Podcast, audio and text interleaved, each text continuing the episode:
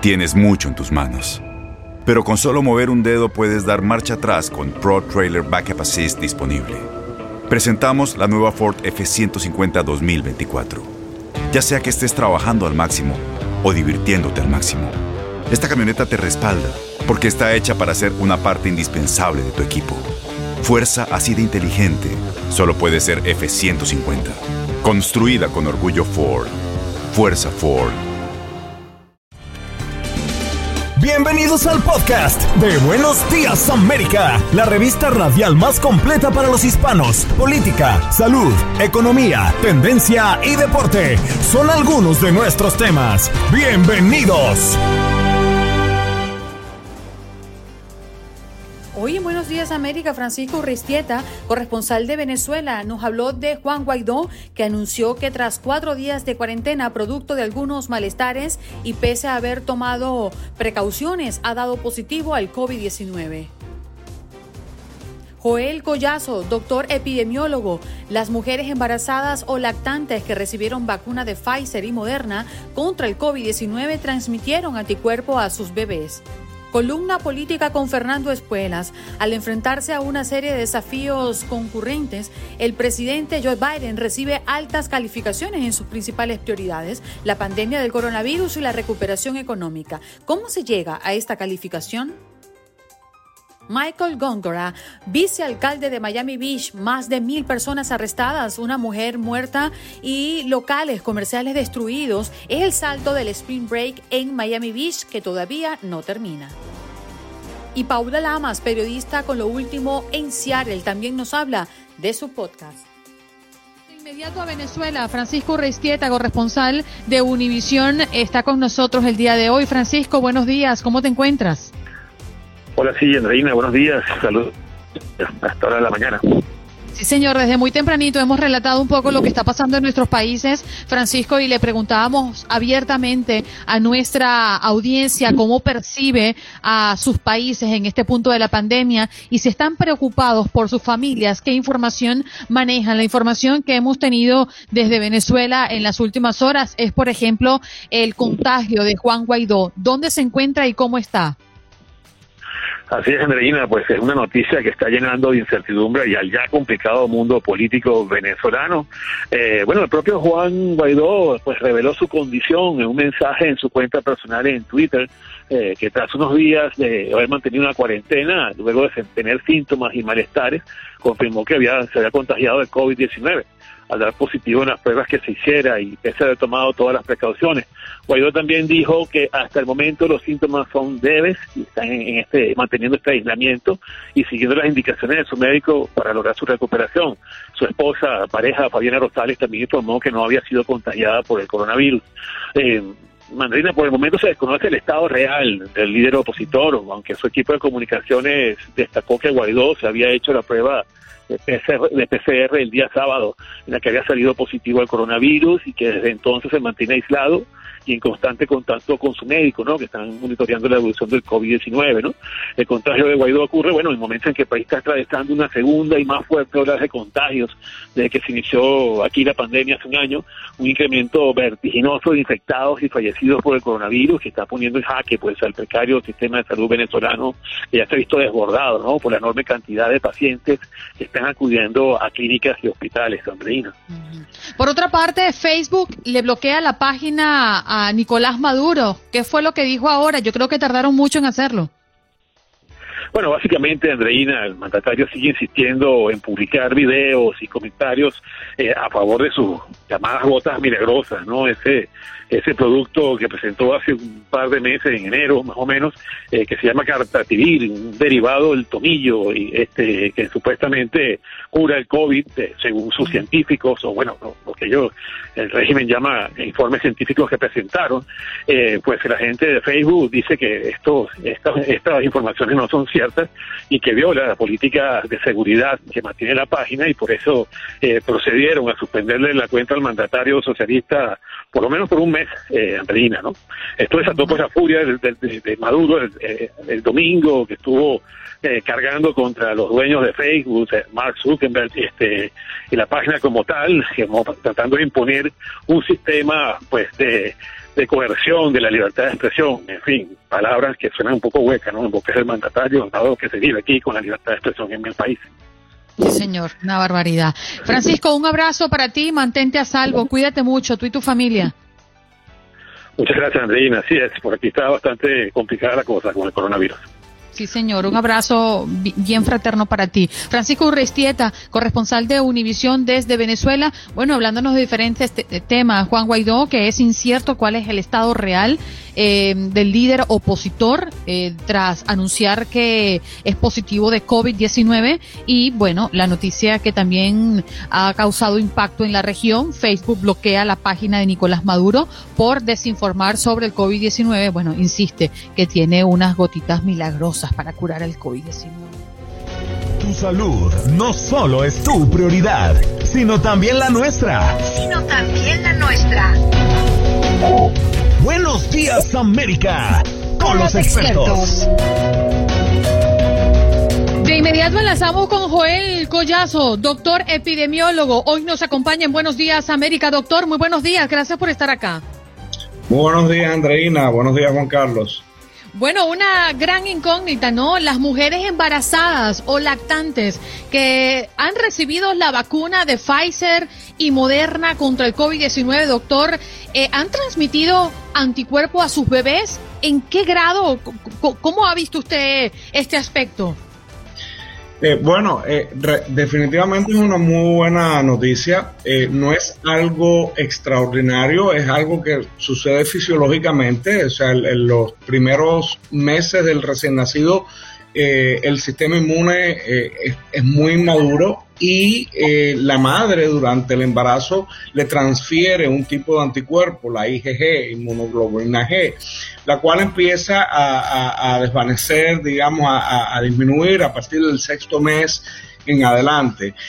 también durante la lactancia materna, pues en la leche materna se encuentra otro tipo de, de anticuerpo, la IgA o inmunoglobulina A eh, obviamente eh, el hecho de que esto sea así de manera fisiológica y pues protege definitivamente a los infantes eh, contra una serie de enfermedades, no quería decir que este fuera el caso también con el coronavirus, se esperaba obviamente, pero ahora se ha comprobado que sí existe, se ha encontrado en el, la sangre, el cordón umbilical de, de estos niños y pues también la leche materna eh, la presencia de estos anticuerpos, lo cual nuevamente eh, es, una muy buena noticia.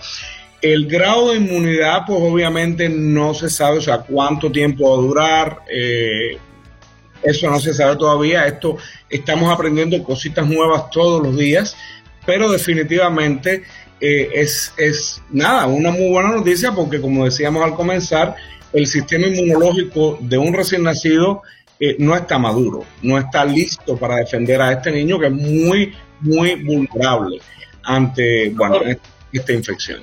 Doctor Collazo, este grado de inmunidad del que usted nos, nos habla y que se está alcanzando en estos pequeños eh, neonatos, ¿es para todos los casos, está en fase experimental o ya se puede desde la ciencia incentivar, invitar a las mujeres embarazadas a que se vacunen tranquilamente, que no van a tener ninguna consecuencia o en el embarazo o en su hijo o en su propia vida. Bueno, de hecho ya se ha planteado que eh, las vacunas son seguras para las embarazadas.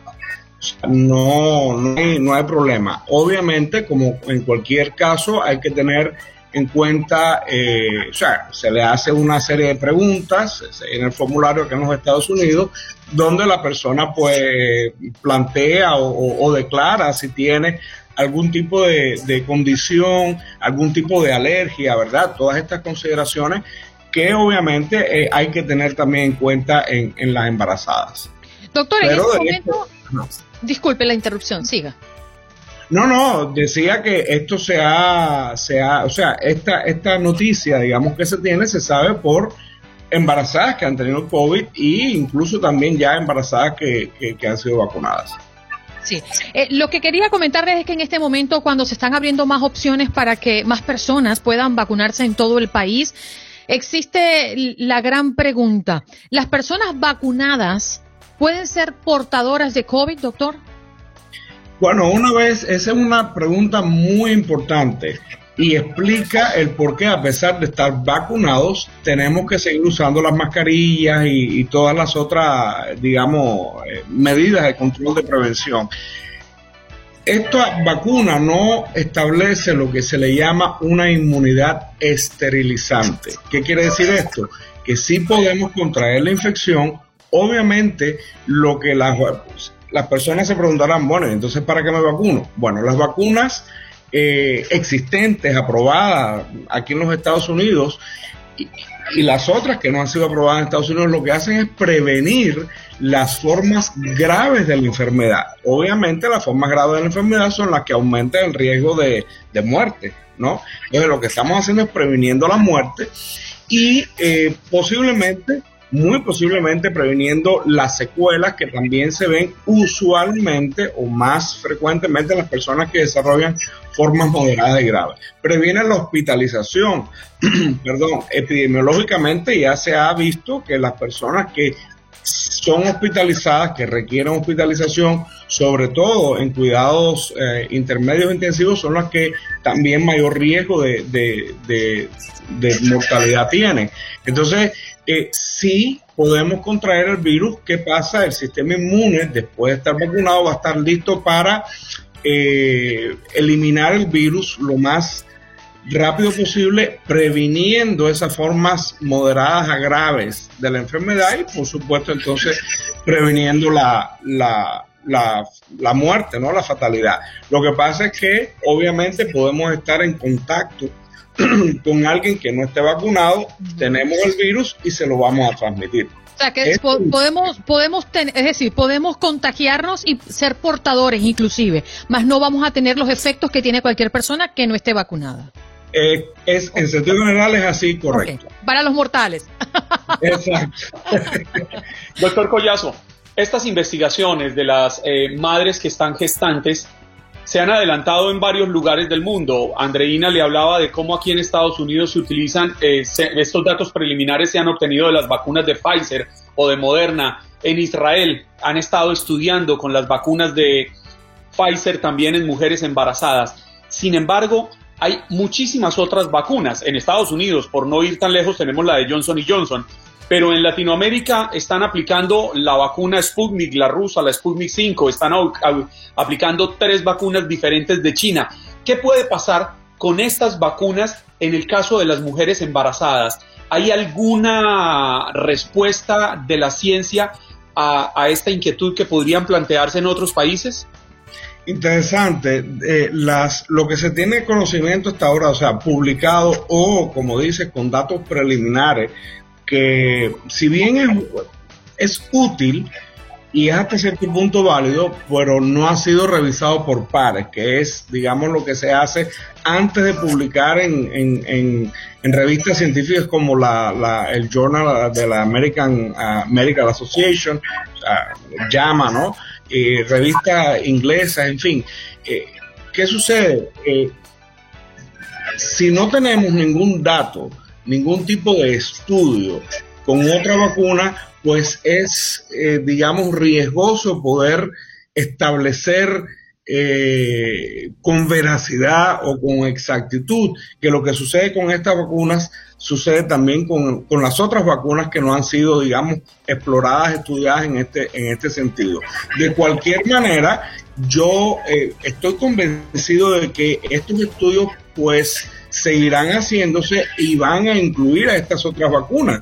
Eh, porque partiendo del, de la data fisiológica o del, hecho fisiológico con el que comenzamos el segmento, o sea, la embarazada transmite los anticuerpos maternos, ¿verdad?, al, feto a través de la placenta y a través, al, neonato, a través de la leche materna, pues y al ver estos resultados con esta vacuna de Pfizer y de Moderna, pues obviamente yo eh, concluyo pues que se harán estudios incluyendo las otras vacunas.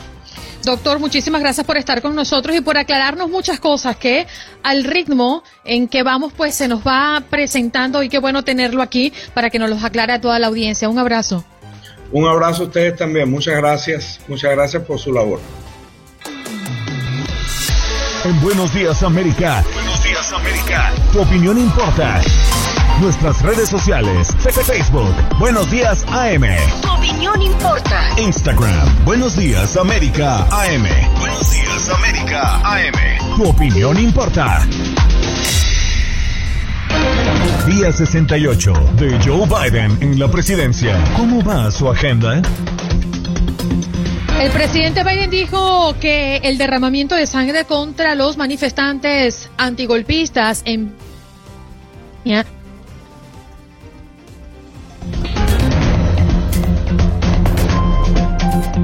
Parece que nuestra querida Andreina Gandica tiene problemas con el internet en su casa, pero nosotros continuamos aquí. Esto es Buenos Días América, cuando en Estados Unidos son las 8 y 40 minutos de la mañana.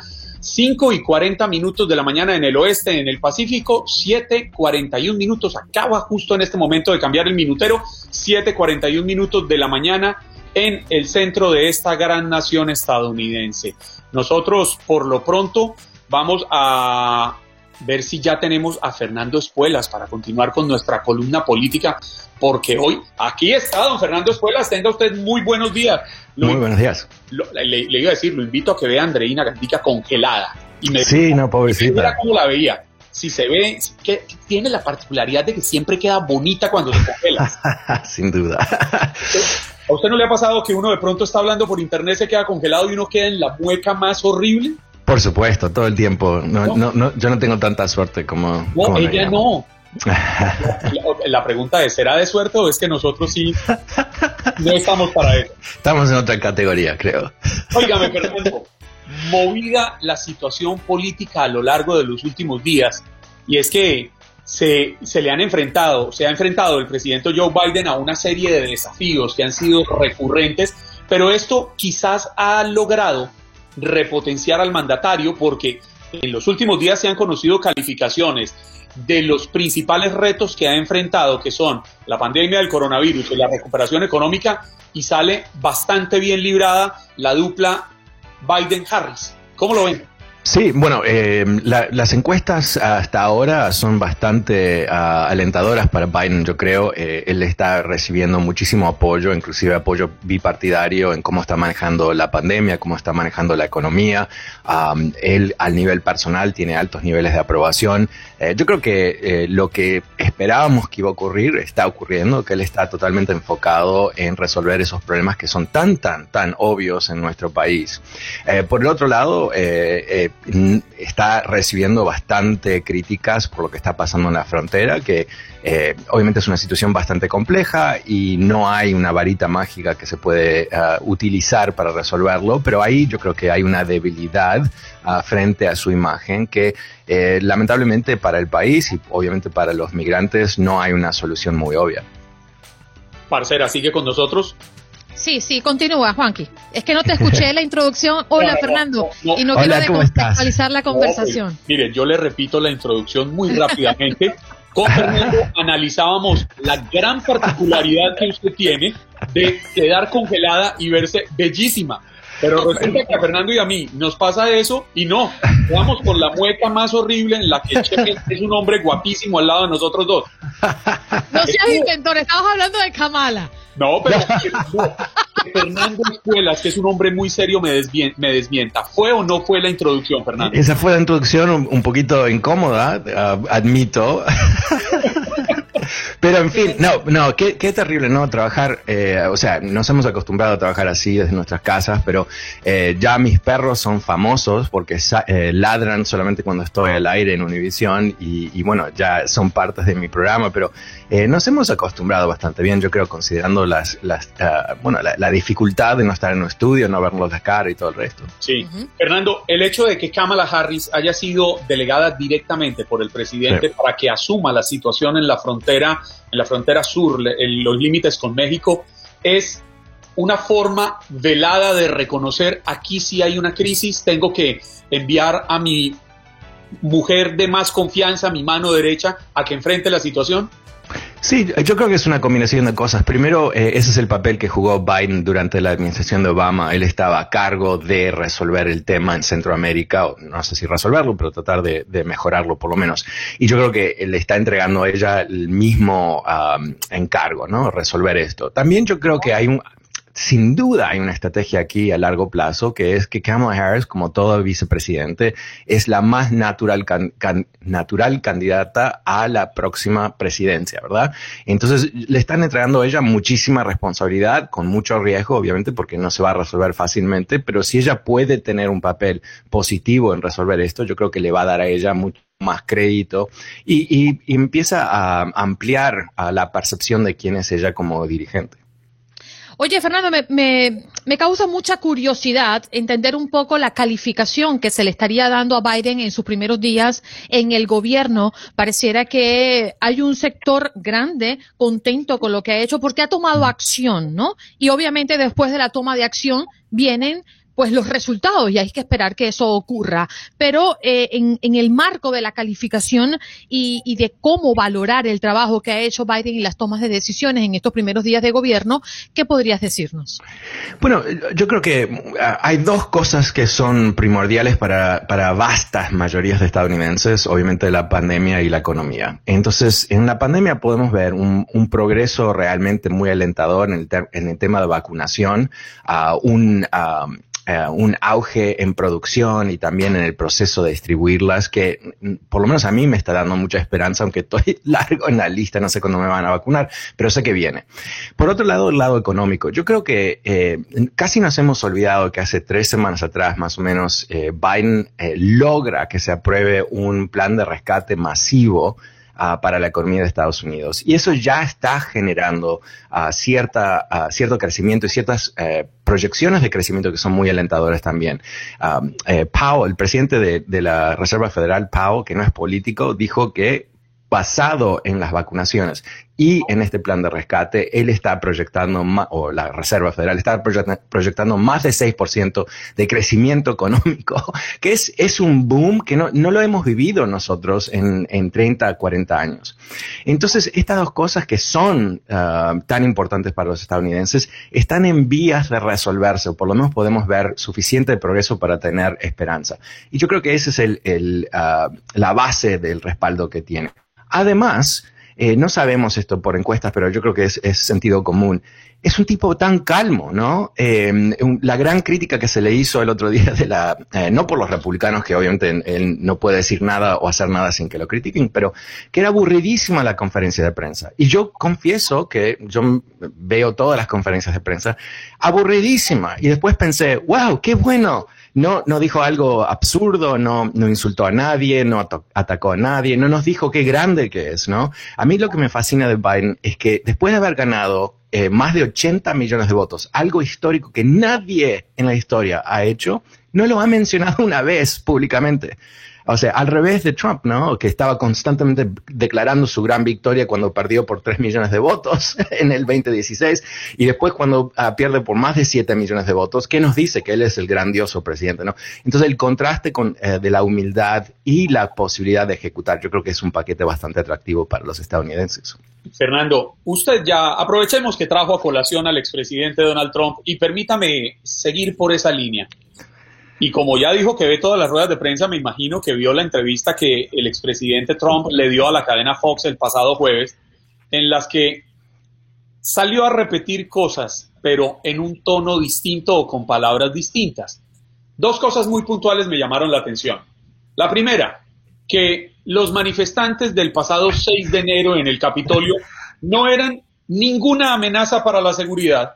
Y la segunda, que estos mismos manifestantes andaban dando besos y abrazos a la policía, como si quisiéramos borrar con nuestras palabras de un solo tajo el hecho de que hubo desmanes, daños, violencia y murieron cinco personas por esos hechos que hoy creo que no Estados Unidos, el mundo entero repudian que haya sucedido en la democracia más sólida del mundo moderno.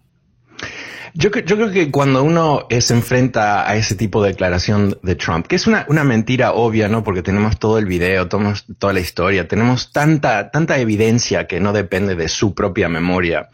Eh, nos tiene que recordar una vez más que esta es una persona que no tiene un, un centro moral, ¿no? Que no está limitado por la verdad, uh, por uh, algún sentido de culpa, por nada de, de, esas cosas que son tan humanas y tan necesarias en un líder. Uh, yo creo que cuando él sale a mentir de esa manera, en particular diciendo que había abrazos y besitos, cuando murió un policía y el New York Times la semana pasada publicó un, wow, un estudio que ellos han hecho donde han puesto videos pero de muchas fuentes y puedes ver como estos dos tipos que eran dos miembros de este grupo Proud Boys atacaron al policía y, y el policía murió al día siguiente. Eh, es increíble que él no puede enfrentarse a esa verdad. Y lo peor de eso, más que él, ¿no? que ya no nos debe sorprender, es cuánta gente le cree. ¿No?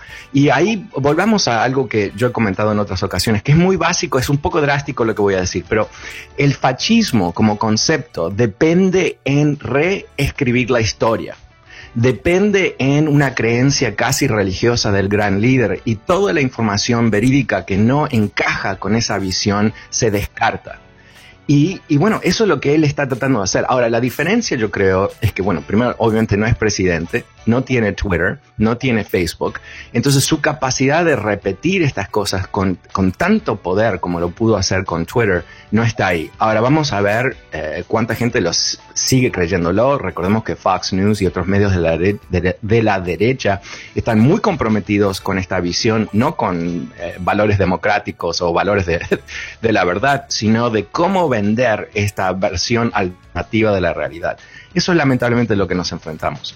Fernando, hay una gran polémica alrededor, qué raro, ¿no? De Donald Trump, que felicitó al estado de Georgia por esa controvertida ley electoral, ¿no? Que, que aprobó uh -huh. para fortalecer los requisitos de identificación de votantes. Eh, ¿De qué se trata y por qué es tan polémica?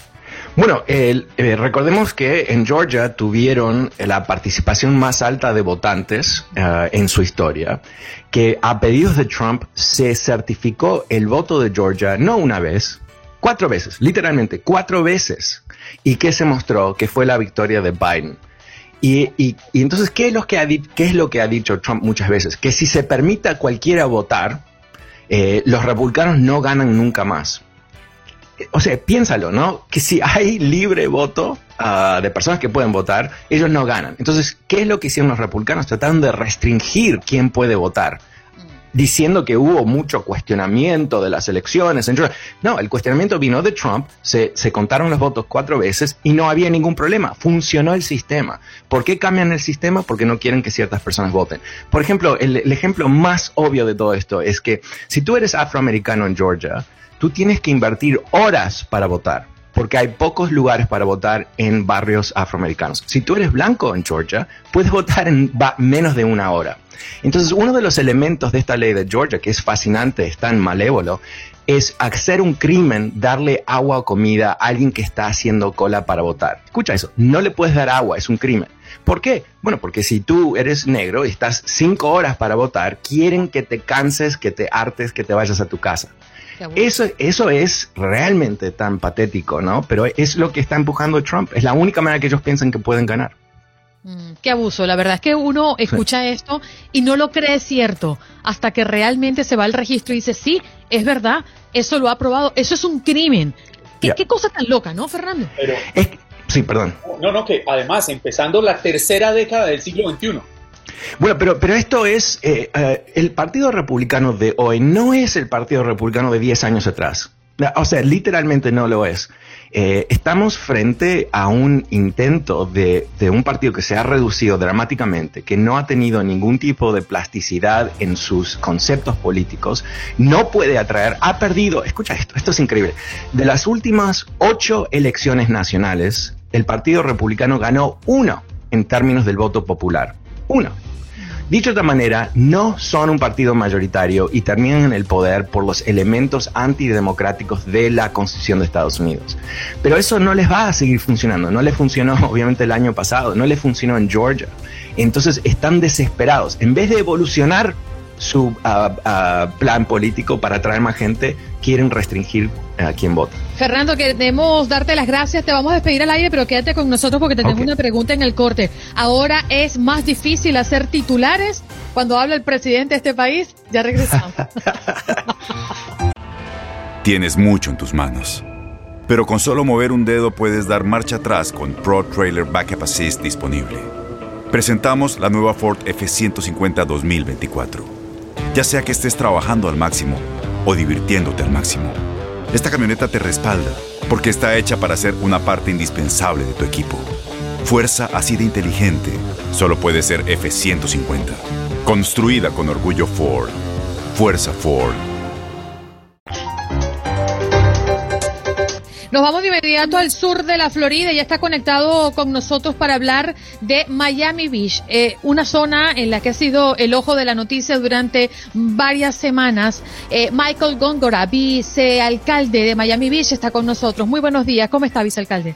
Muchas gracias. Buenos días. ¿Todo bien aquí en Miami Beach?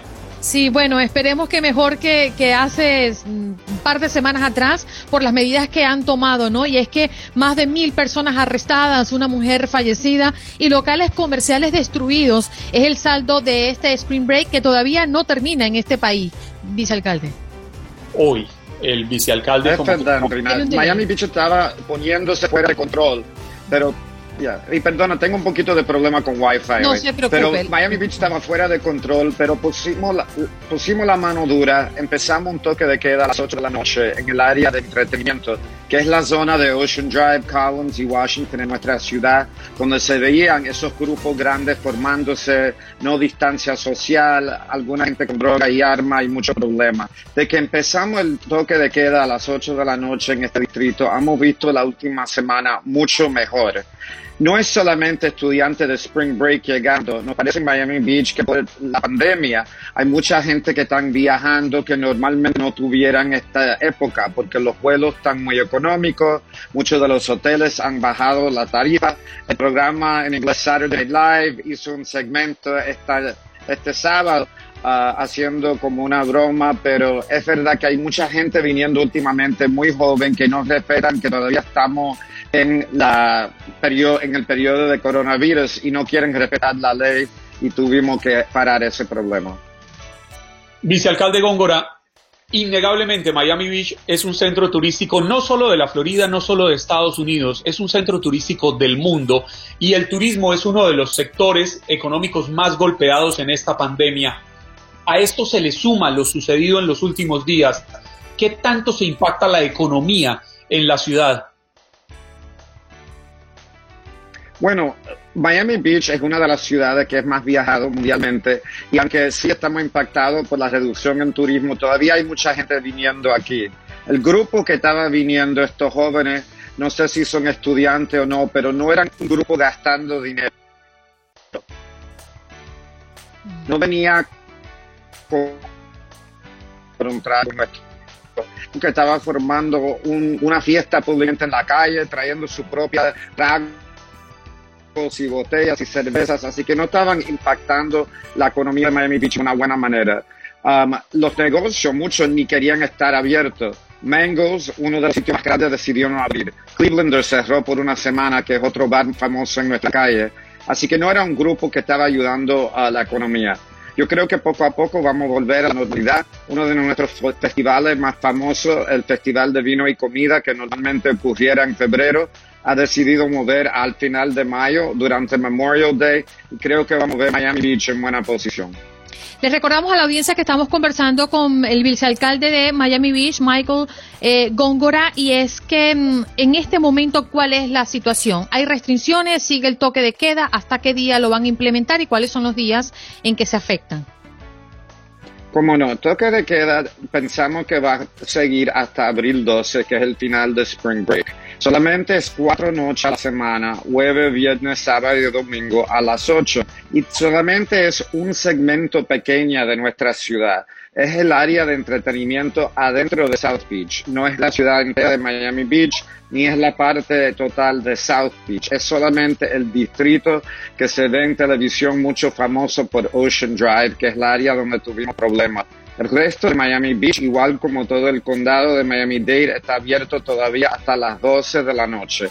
Así que si tienen planeado venir a viajar, menos este distrito pequeño que había problema, que había muchos problemas. Vicealcalde, estamos a dos meses más o menos de que se dé inicio a la temporada de verano. ¿Ustedes creen que estos lamentables hechos podrían... escuchar, Andrina? Sí, le escuché perfectamente. Juan Carlos le está haciendo una pregunta. ¿Nos escucha?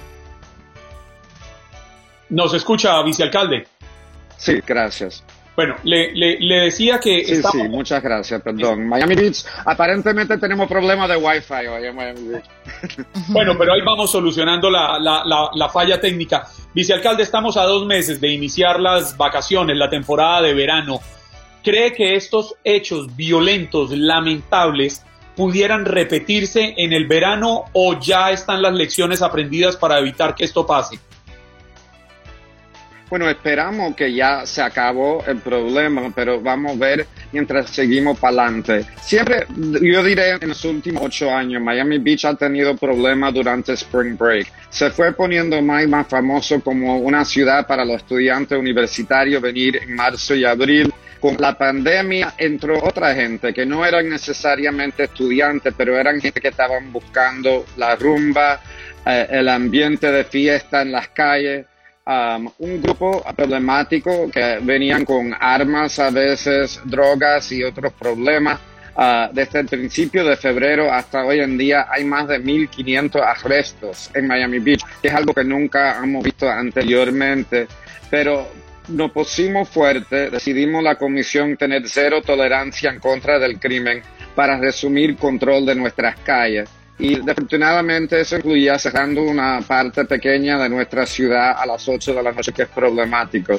Pero la última semana ha funcionado muy bien. Yo personalmente estuve por allí y le puedo decir que no había ese grupo de gente grande que estábamos viendo en la noticia anteriormente y esperamos que ya en el verano vamos a resumir al turismo normal que siempre hemos tenido en Miami Beach. En conclusión, eh, vicealcalde, usted invita a los turistas a visitar Miami Beach. ¿Todo está controlado?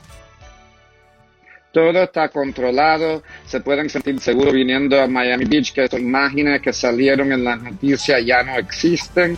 Y si tienen miedo que todo está cerrado a las 8, le puedo asegurar que no.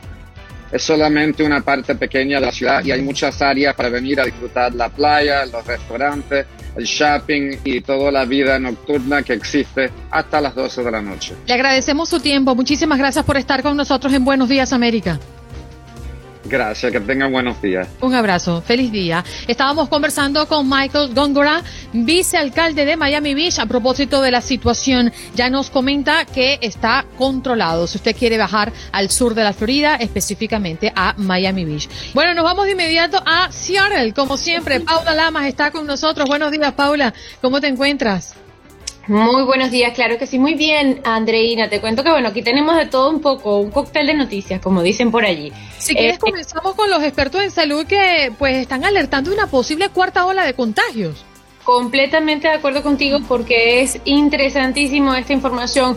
Así estará la cosa en el Estado, que ellos usualmente no dan reportes de cómo estamos, ni de casos, ni de muertes, ni de vacunación durante el fin de semana.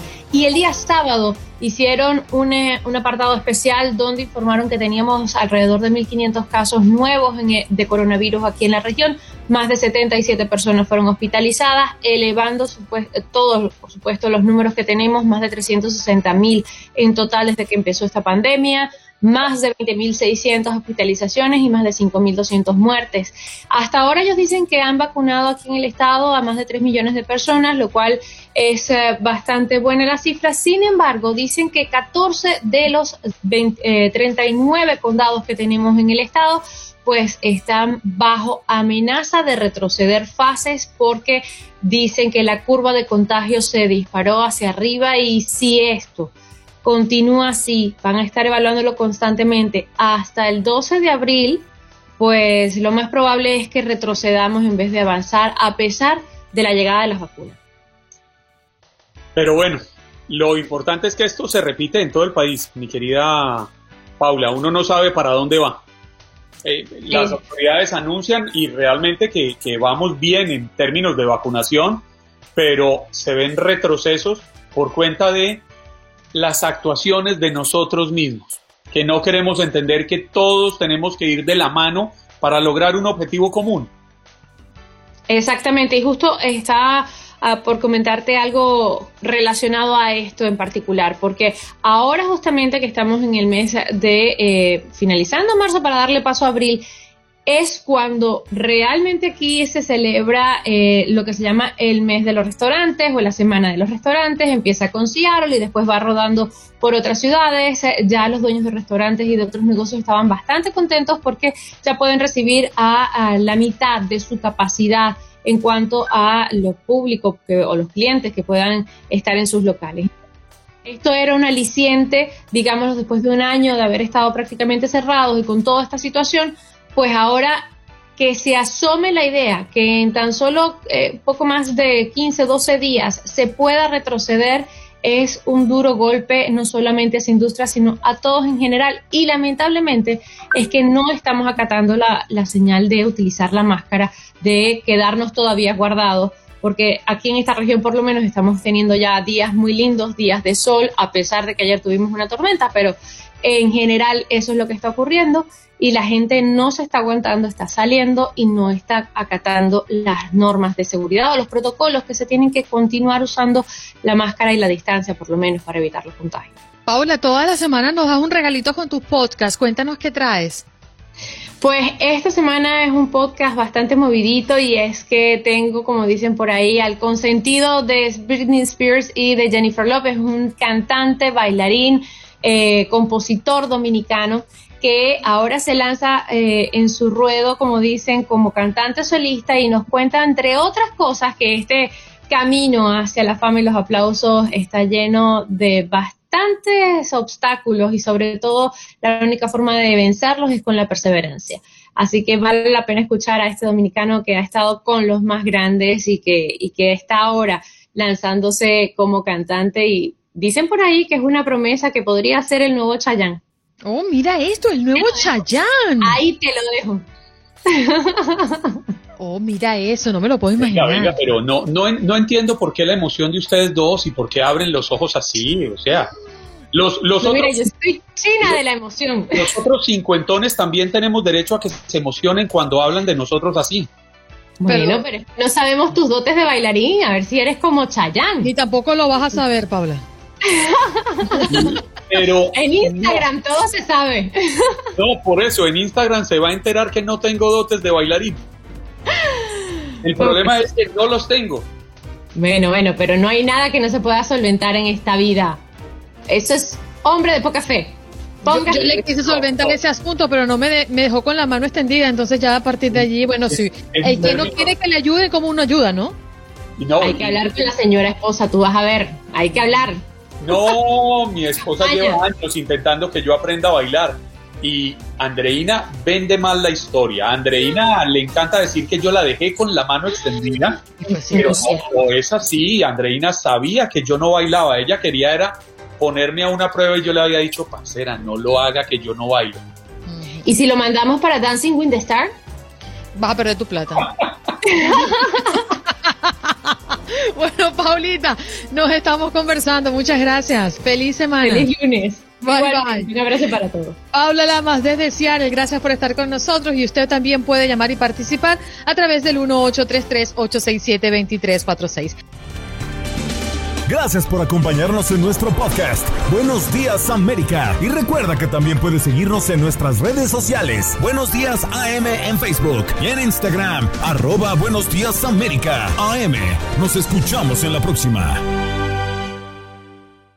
Boost Mobile tiene una gran oferta para que aproveches tu reembolso de impuestos al máximo y te mantengas conectado. Al cambiarte a Boost, recibe un 50% de descuento en tu primer mes de datos ilimitados. O, con un plan ilimitado de 40 dólares, llévate un Samsung Galaxy A15 5G por $39.99. Obtén los mejores teléfonos en las redes 5G más grandes del país. Con Boost Mobile, cambiarse es fácil. Solo visita boostmobile.com. Boost Mobile, sin miedo al éxito. Para clientes nuevos y solamente en línea, requiere AroPay. 50% de descuento en el primer mes requiere un plan de 25 dólares al mes. Aplican otras restricciones. Visita Boost Mobile para detalles.